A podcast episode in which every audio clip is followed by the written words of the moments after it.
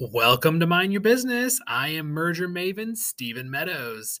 It's been a while since I've uh, decided to grace the airwaves with my voice, but uh, here I am, and uh, I've got quite a bit to talk about. It's been a crazy busy year. Uh, it's been quite a while since I've had a chance to, to podcast, so I'm happy to be back. I'm actually in an official recording studio for this. I rent a small workspace shared area in Staunton, Virginia, where I now reside. And they have a recording studio with like sound equipment and like noise dampening stuff. It's pretty slick. So I just want to give everybody a really fast update on what I've been up to since it's been a while. So most of you follow me on social media, you know that I've been very busy. Uh, since the beginning of this year, I have done three mergers with my company. We merged with a company in Delaware, Virginia Beach, and Pennsylvania.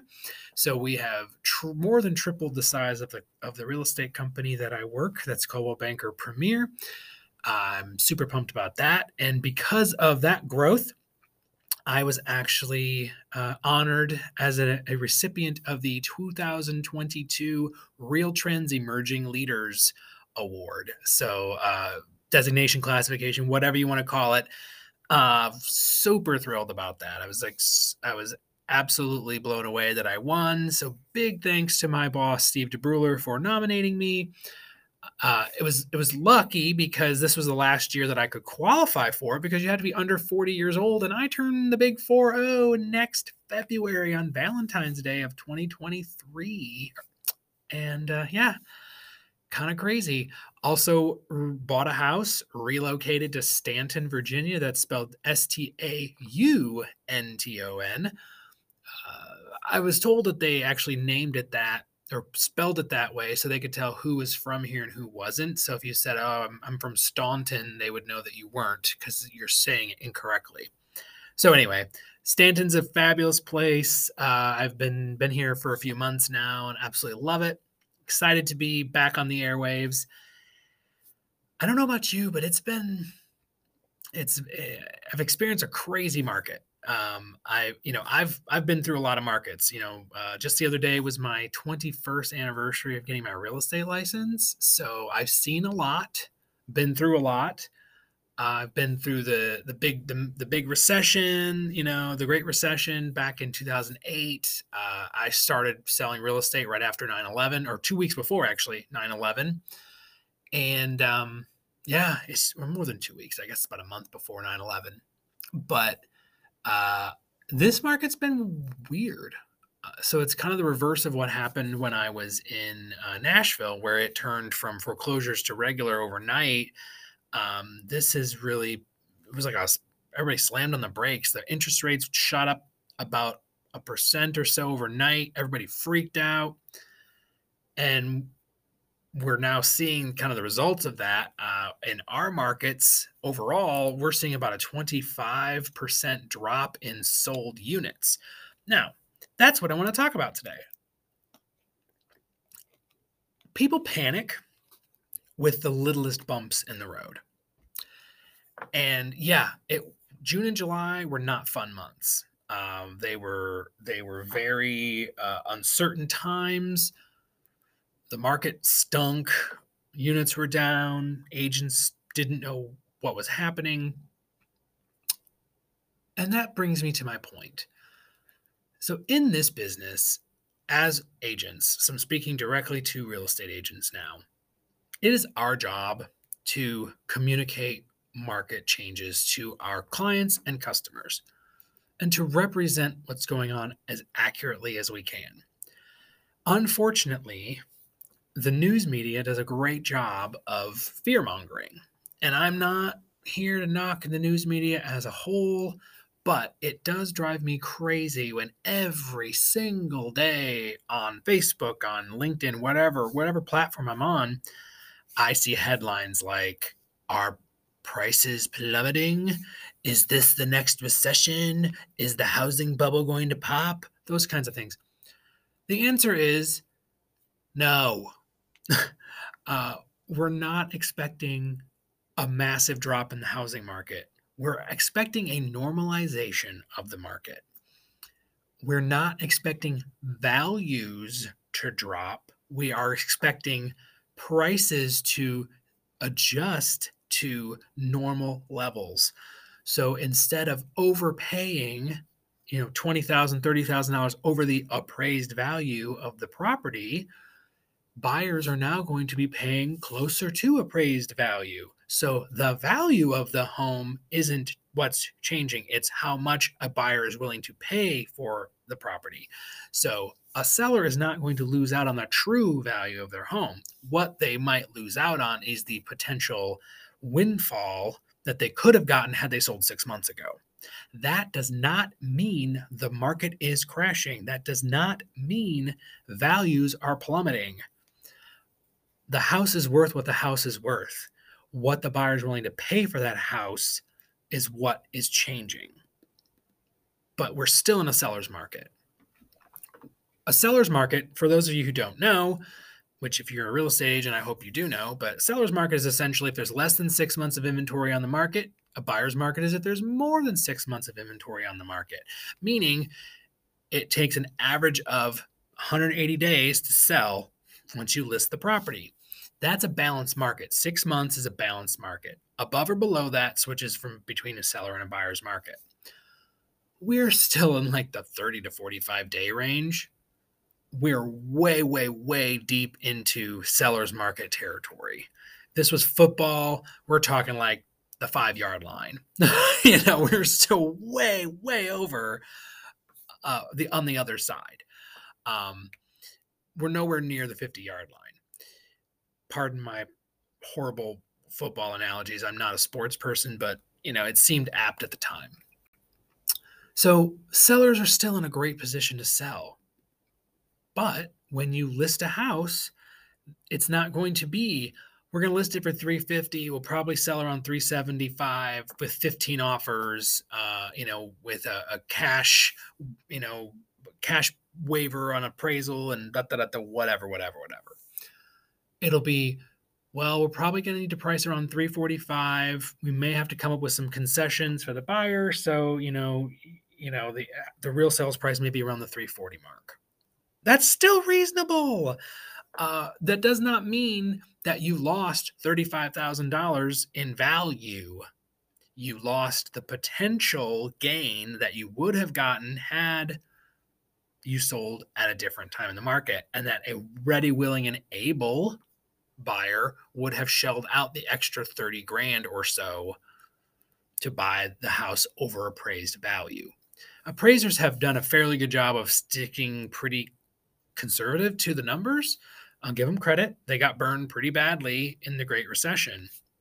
And so they've been a little cautious.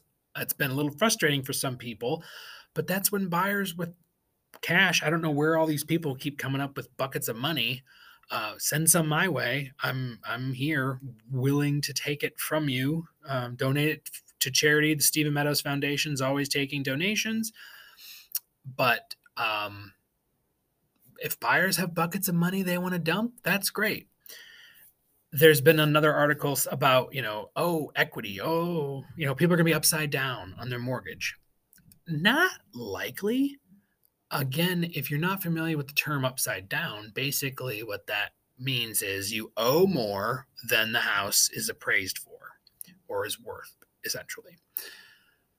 Well, if you bought a house for 350 and you paid or you, you bought the house for 350 it appraised for 325 and the mortgage was for you know let's say 315 if the house is still worth 325 you're not upside down on your mortgage.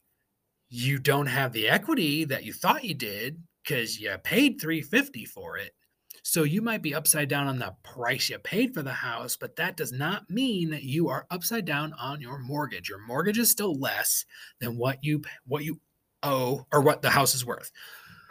So just because the house is worth now 325 versus the 350 that you overpaid for it, as long as your mortgage isn't based on the 350 number, you're good, which in most cases the the appraiser held firm and the value of the house would have been probably closer to that 325 mark but you bid it up and you had to have that house. And so you put a, you know, 25, I'll pay $25,000 over appraisal, you know, for this house. That's your problem. That is not underwater. So I think there's this misconception about what that means. And I think it's dangerous to to kind of create that narrative because people are going to start panicking and they'll think they're underwater when they're really not. You might be underwater on what you paid and you might kiss that extra 25 grand goodbye, or it may take you another five or six years to gain it back, but um, you're not underwater. So always check before you freak out. Uh, I get really tired of these headlines, and I tell my agents all the time like, we have got to be the calming voice in the industry. We're the market experts. We're the ones that have to tell this story. There's no such thing as a national real estate market. Think of it on a weather, um, a, a weather analogy. What's the national weather? I don't know. What does that even mean? What's the average? What's the average temperature in the United States? I don't know. 62 because it could be uh, 100 in California and like 20 in Wisconsin. So, me telling you the average temperature is going to be 62 today doesn't help you plan your wardrobe. Do I wear shorts or do I put on a parka? There is no such thing as a national real estate market either. It's very local and sometimes it's hyper local. One neighborhood can be a complete microcosm to the entire market, to the entire city or wherever, you know, county or whatever it's in. It doesn't it doesn't pay to talk about real estate on that global national scale. It it really just adds to confusion and it's just a bunch of noise. So when you're talking about the market, keep it local, keep it positive. There is a winner in every market. There's not necessarily a loser, but there's always a winner. There's always someone that's going to have a better advantage. In a seller's market, it's the seller. In a buyer's market, it's the buyer. In a foreclosure driven market, it's investors, uh, which would be classified as buyers. But first time home buyer, you, know, you can break these these categories down further. Like I said, first time home buyers, is it investors? Is it, you know, are you in the luxury market? Are you in the regular market? My last point I'm going to make on this topic is I went to a luxury summit out in Los Angeles in June because that's the kind of fun, cool stuff I get to do as COO. Oh, yeah, in case you didn't know, I was promoted at the beginning of the year to Chief Operating Officer, and I'm also the Vice President of my Homeowners Association. Big whoop. Uh, you don't care. It's fun for me, though. The, the Luxury Summit, they made it pretty clear that they're not worried about the luxury market right now because that market is not dependent on affordability as much. Those people have more liquid assets they have more cash they can put down they can they can finagle things they can buy down their rate they can put more money down they can make the numbers work to their advantage. Where you're going to see the problem is this cascading effect down the line. People are getting bumped out of their price ranges because of the interest rates interest rates are still amazing. I would still have killed for these rates in my early years in the business. Uh, absolutely killed for them. My first home that I purchased was at 7%. My first loan that I did uh, as an agent was at 10%. So five and a quarter, five and an eighth, whatever, five and a half, still amazing. It's awesome. My the best mortgage rate I ever had on a purchase before I bought my house now was 5%. So you know, these are great rates. But I bought my house in January, 3.35. Not bad. But had I locked in a week earlier, I would have been at 2.85. I'm not bitter about it, but it annoys me because my appraiser, the appraiser wasn't my appraiser, the appraiser dragged his feet and it delayed things and I got screwed out of a half a percent on my interest rate, which is costing me about 900 bucks a year. Thank you very much. I even offered to rush it and the guy wouldn't do it. Anyway, I'm not bitter, I promise. Yes, I am. so that my house payment now would buy me a hundred thousand dollars less of a house six months later. If I want to keep my payment, if I wanted to move now, if I wanted to keep the same payment, I'd be buying a hundred grand less which in my neighborhood, there is nothing. I would have to leave my entire neighborhood. And I'm not even sure what I could find in my city that wouldn't be some kind of a fixer upper or in a crummy neighborhood. That's the reality for a lot of people. I was in this price range. I was looking at 400. Now I'm in the 280s or I'm in the 300 low 300s or whatever. We're hearing it all the time.